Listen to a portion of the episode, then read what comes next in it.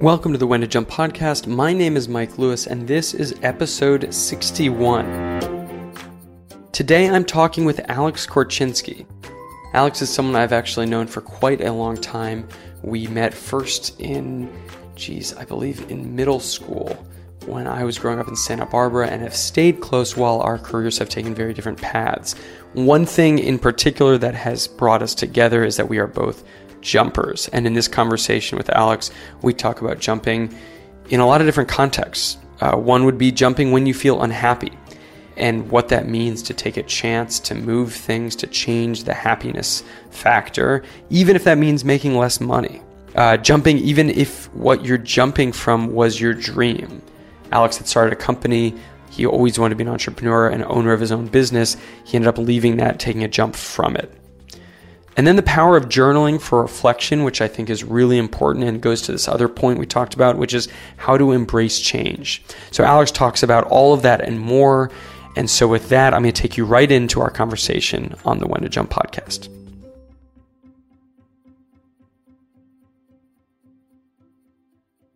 Alex Korchinski, thank you so much for joining me on the When to Jump podcast. Of course. Thanks for having me.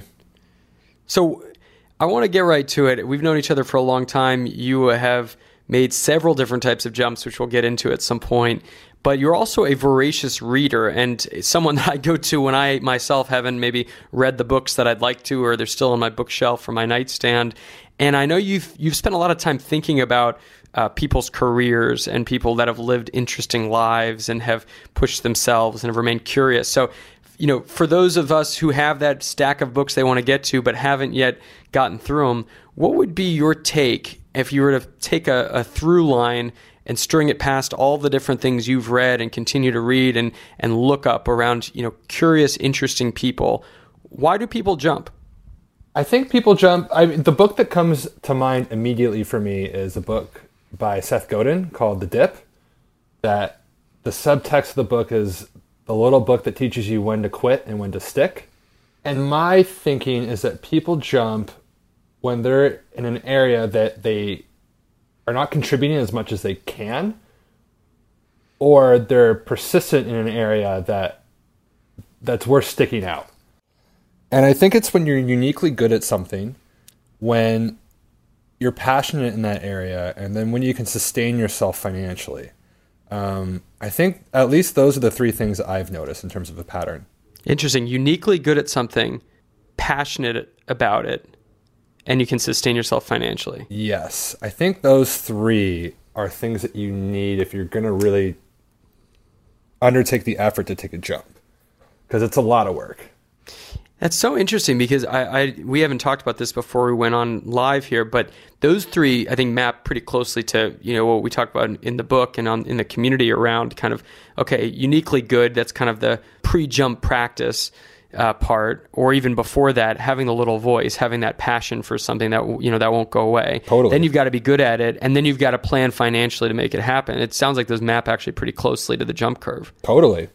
I mean, let's be honest too, I read your book, so I'm familiar with it. I'm sure I'm thinking of that as I'm giving that answer. But that sounds pretty spot on to what I think what makes a jump stick, at least. Do you think though that, and we hear about this a lot on the show and people write in all the time with these types of questions where it kind of centers around, well, what if I don't know either of those first two pieces of what I'm uniquely good at, but more common is what am I passionate about? Do you have any thoughts on that, and maybe based on your own experience?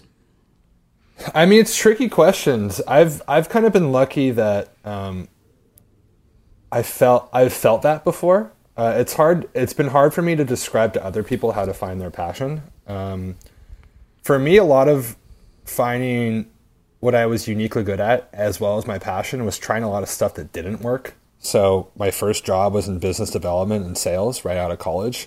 And like, I hated it. And I saw my friends being really good at business development and doing well, and even some of my coworkers. And I really didn't like going to work. And I was young. I was 22 at the time. And that was a pretty big wake-up call that life isn't for me.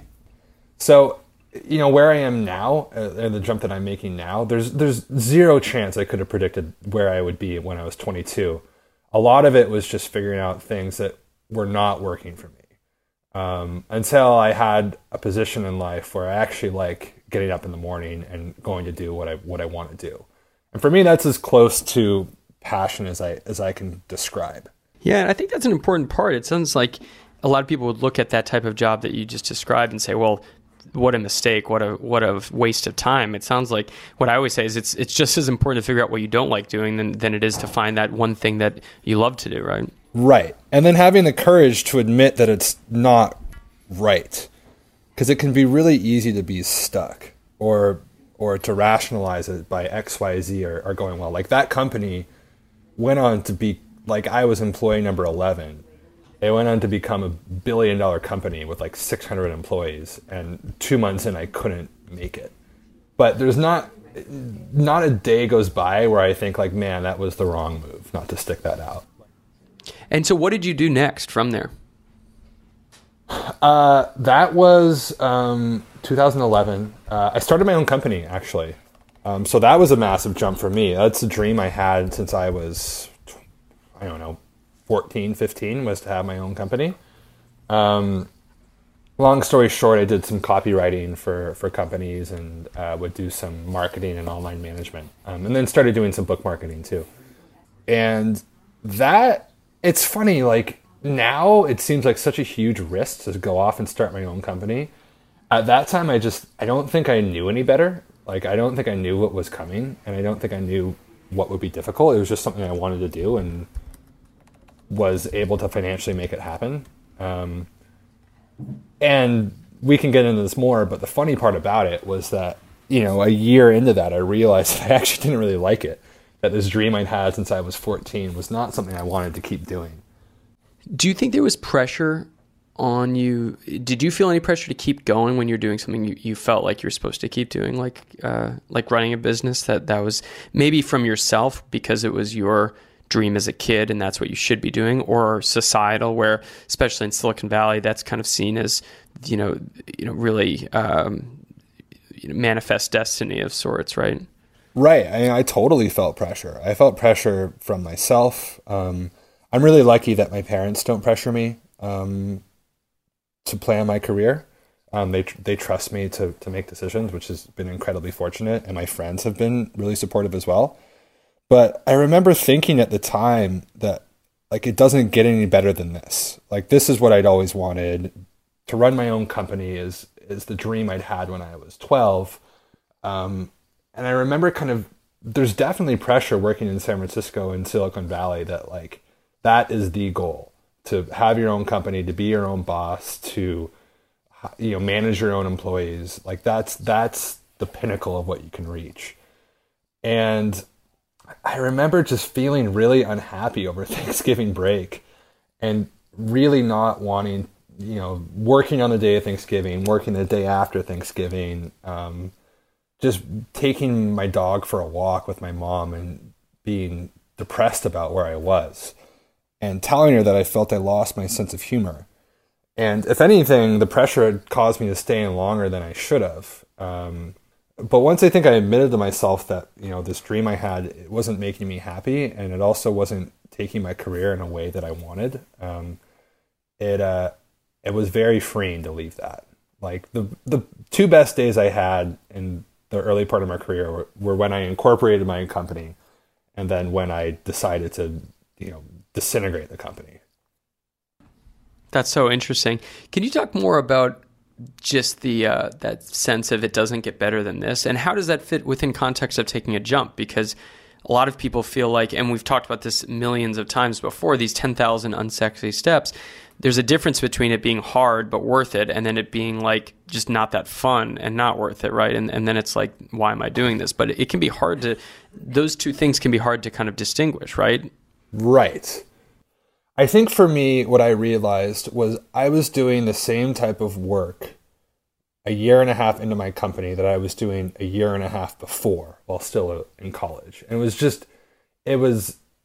was starting to go through the motions of the type of work I had.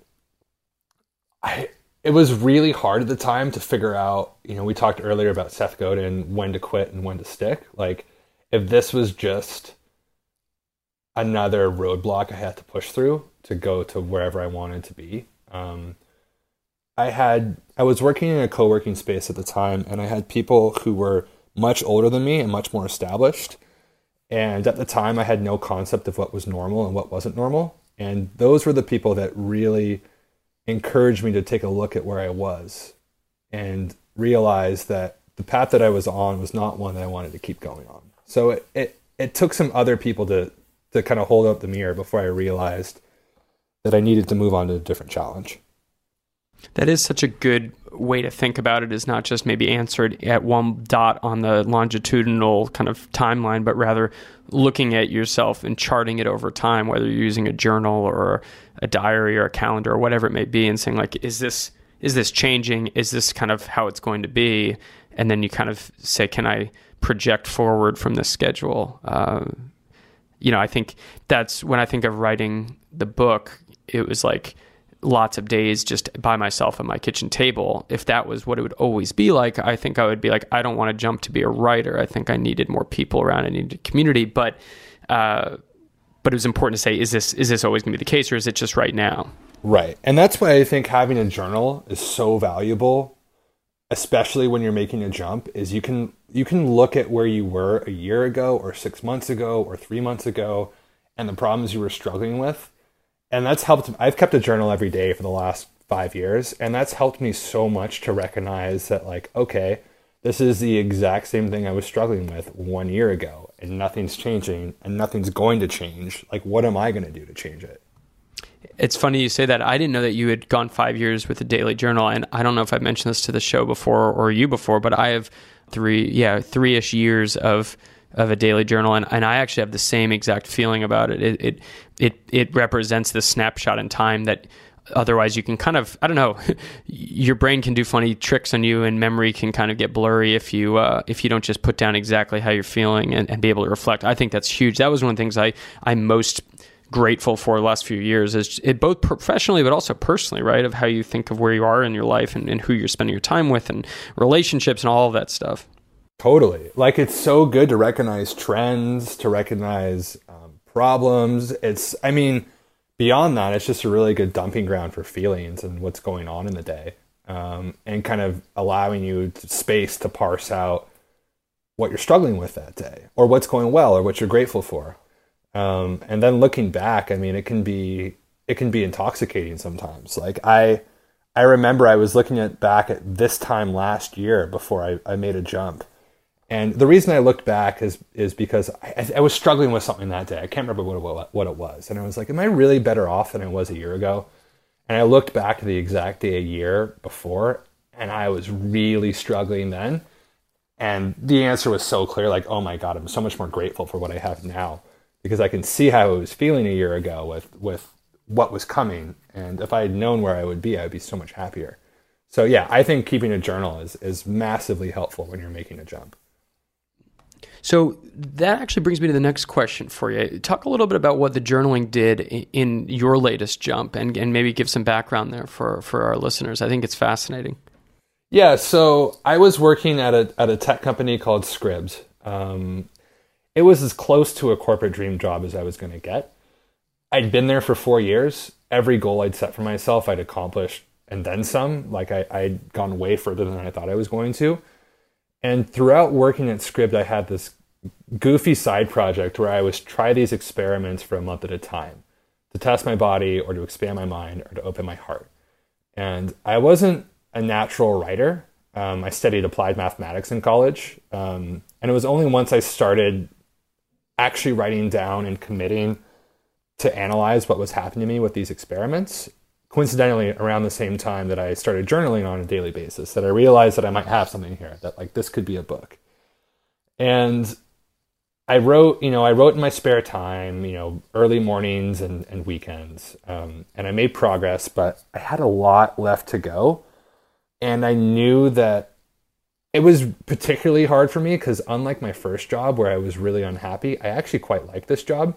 Like, I didn't want to escape this life that I didn't like. I actually quite liked my life, and I did like my job a lot, and my coworkers a lot, and the work I was doing on a daily basis a lot. I just really wanted to do this thing. I wanted to write this book. So I think around this time last year, I put together a plan for how I was going to do that. And that's when things started happening. And then what happened next? So what happened next, I put together a spreadsheet of the finances I thought I'd need to support myself. Because, like, I'm not, you know, I like writing. I think you and I can both say that it's really hard to make a living as a writer. So I looked at how many chapters I had left to write. I thought about how long it would take. And by the way, it always takes longer than you're going to think. It takes significantly longer to make a jump than what you would anticipate at the outset. So the first thing I did was I got my finances in order. I started saving money. I really started cutting back on my spending. And I wrote. You know, I wrote every day. I wrote on weekends. I would tell people I couldn't hang out because I had to get my writing done. And it became this sacred part of my routine that I really started kicking that part of it into high gear. So I think in January, I made the conclusion that I was going to quit in the middle of May. I had this wedding coming up that was in Portugal, and I was going to take time off to finish writing. So that brings me up through about May. I gave 7 weeks notice at my job, mostly because, you know, I had a meeting with my boss about our Q2 goals. And then I just couldn't fake it anymore. I was like, you know, I got to be honest. Like, I'm not going to be here for the end of Q2. Like, I'm going to take time off to travel and to write my book. And that's the moment when the jump became real. And that, right before that, was easily the scariest moment, I think. I think on this show we talk a lot about, well, and then I quit, and then it worked out, and this and that, and it's like, well, what was it actually like, and what were those feelings that were kind of floating through your head? You know, what how did you sit with them as you took that major step and the door shut behind you, right? Right. So there were obviously feelings of excitement, feelings that I wasn't going to, you know, die at 35, not having fulfilled this dream I really wanted to do, like that I was on the right track. There was a feeling of relief that I had got this burden lifted, that I had said out loud what I wanted in life. There's also, you know, a feeling of anxiety that I had traded this stable, good life for one that was incredibly uncertain. There was a feeling of sadness because all these people I worked with on a daily basis I actually really liked, and I wasn't going to get to see them very much anymore. I was apprehensive because who knows what's going to happen. Like, it's not like I was going to go leave to work at a hedge fund or, you know, be a lawyer or a job that has a predictable career path. I was leaving to write, which has an incredibly unpredictable career path. There was a feeling of acceptance. I remember my boss, especially when I talked to him. I think his overarching statement to me was, "Good for you! Like, good job, man. That I'm excited for you." And that was incredibly fulfilling. And that was a feeling I got from a lot of my coworkers, which made it even more sad because I was like, these people are the best people for supporting me on following my dream, even if that means I'm going to leave behind this company that I really loved working at. And, like, at the end of the day, though, I think the overarching one was just, there was some pride, there was some relief in that I had finally achieved the means to do what I wanted to do for years, and that I was on a new path, and that felt really exciting to me.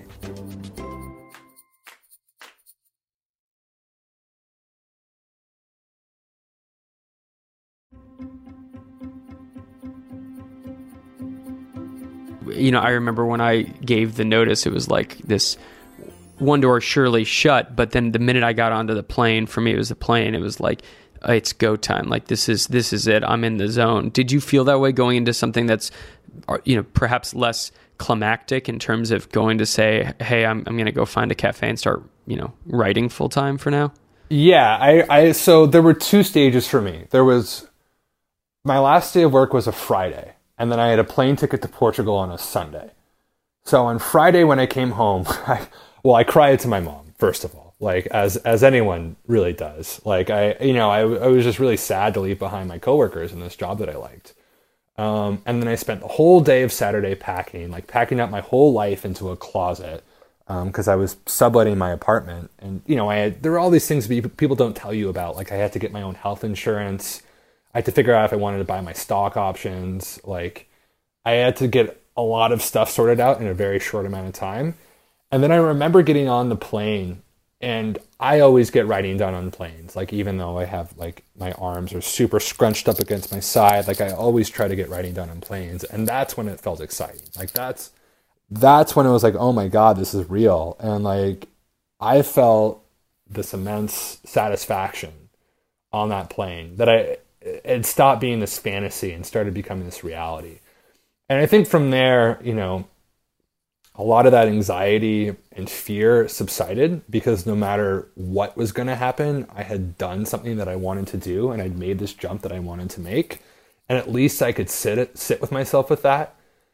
I could be content that, you know, when I'm looking back on my life, that this is a change I made for myself. And after that, you know, especially having the support from my parents, from my close friends, from my coworkers, those feelings of fear and apprehension and anxiety kind of subsided, because I knew I was on the right track.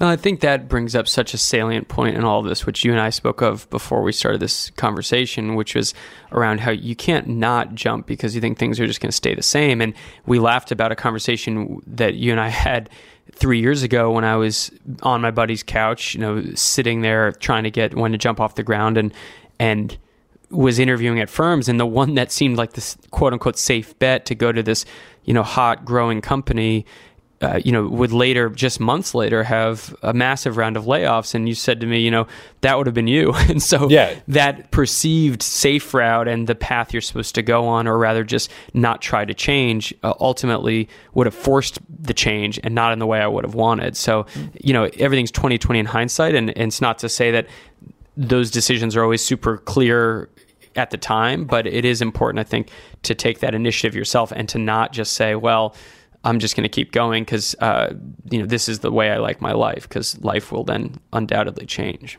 Right. Life's going to change it for you if you don't change it. Yeah. It's what they say, like the difference between you taking on life versus like life just happening to you. It's this accountability thing, right? Right. And I think it's important for people to remember that this isn't, you are jumping with the plan to jump back to something you were doing.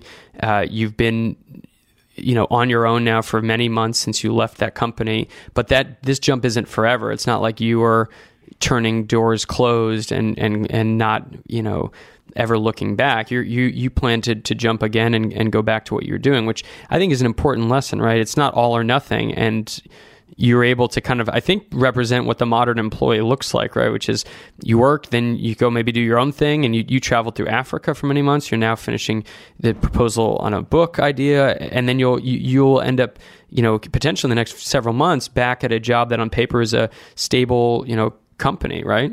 Right. And that was one thing I realized while I was doing this was I love writing for 2 hours a day. I hate writing for 6 hours a day.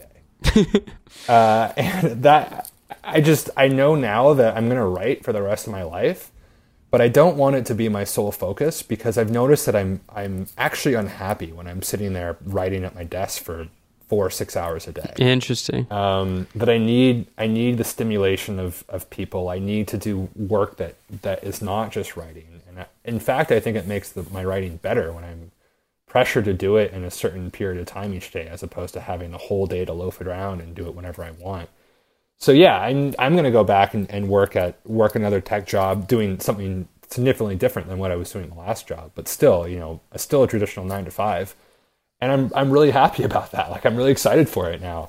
And that's just not something I would have expected, you know, 9 months ago.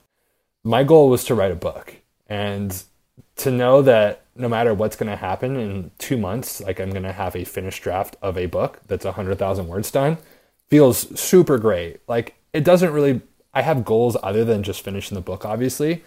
But for me, that's the one that feels the most gratifying, that I've worked on this thing for 4 years and it's close to being done. Like, it might not be perfect. It's going to be far from perfect, but to achieve this goal that I've wanted to do, that's what I'm at peace about.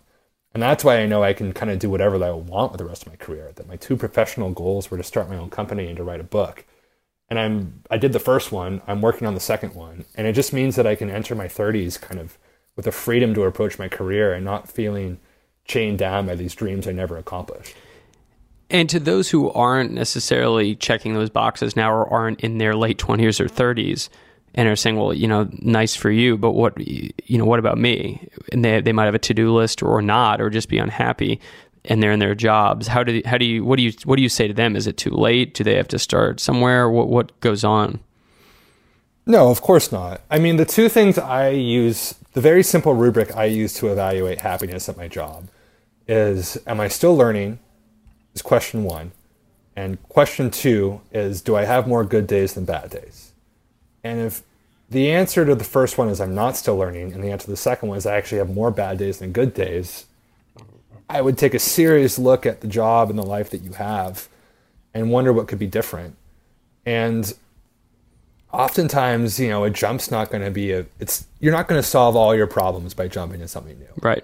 You know, my whole career, I've jumped from one position to another, and only now do I feel like I'm getting close to the life that I actually want to live on a daily basis. Like, I'm still not there. The thing I would encourage people is that there's a lot more options than you think are there. You know, oftentimes things that seem black and white are a lot grayer. You know, while I was at my last job, I actually went to part-time for 6 months so I could work on my book. And that was a negotiation I had to go through. And then I went back to full-time, and then I quit. Like, you know, a year later, I went through several stages of employment while at my last job. These things that seem black and white of, you know, this job isn't right for me, but this one is right for me. It's often a lot more gray. And I would just encourage people to at least live a life where they can go home and they're happy with the day that they've had, more often than not. Or if they're really struggling, at least they're learning a lot. It's going to help them later.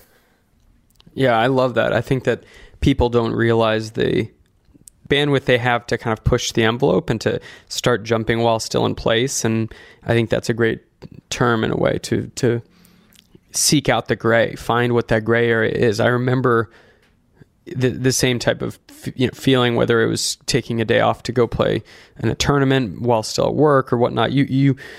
I think the modern employee is more sought after, especially if you're good at what you do, than you might realize, or than companies and organizations might lend us to think. So that makes a lot of sense. Totally. And so, can we end on what your book's about, and maybe as it ties into jumping? You know, do you have any kind of final thoughts as you go forward with what your book's going to be about, and maybe how that ties to what we're talking about today? Yeah. So my book's about. It's about personal experiments I tried in my 20s. And it actually starts with that first job I had in San Francisco that we talked about to start this, where I'd moved to San Francisco for a job and a girl. And then 2 months later, in the span of a week, the girl broke up with me. The job told me it wasn't working out. And I remember thinking, like, is this really what adulthood is like? But in that process, I was able to look at all the habits I had on a daily basis. And I realized that I had a really bad one, which was checking my ex-girlfriend's Facebook when I should have been working every day. And one day, it was the fifth time I think I checked it that day. It was like 1 p.m. And I just remember thinking, like, this is not normal. Like, you need to stop this. You need to make a change. And within that moment, I just resolved not to check her Facebook for a month, you know, just a month to see what would happen. And it made me feel a lot better after that month had been finished. It was a huge step that got me over my first heartbreak. And then I thought about what other things could I change for a month. That led to a New Year's resolution where I gave up 12 things each month for a year. So everything from, you know, no TV and movies to transportation, to not checking Facebook, to not swearing. And then I started getting more ambitious with the experiments. I did these 15 experiments where I would test my body or expand my mind or open my heart. And those 15 experiments form the basis of the book I'm working on now. So the working title is Test Tube 20s, 15 Experiments for the Body, Mind, and Heart. And for me, it's a lot about, it was discovering who I was as a person and the things that made me happy. I learned a lot about by grasping at these extremes of all these really difficult experiments, what my censor was. And ultimately was being comfortable with the person that I was. And I'm really excited to show it to people and to have this massive document that lives on my hard drive to free it into the world. And if there's a takeaway from the work so far in the book that you would give to others listening that they could take with them and maybe, apply to their own lives, what would you say you've learned? I would say for me, it was to embrace change. And it's remarkable what a simple change could do. For me, some of the changes were quite broad and quite extreme, but to prioritize learning and curiosity and looking for the life that you want was such a fulfilling quest for me throughout my 20s that I would hope that people recognize that we change as people, and you can let change happen to you, or you can change things and see what happens. I love it. Alex Korchinski, thank you for joining me on the When to Jump podcast. This is right up the alley for our community, and I'm grateful for you to be so introspective and honest with the jumps you've made, the ones that have worked, the ones that didn't, and the one you're on right now. Of course. Thanks for having me, Mike.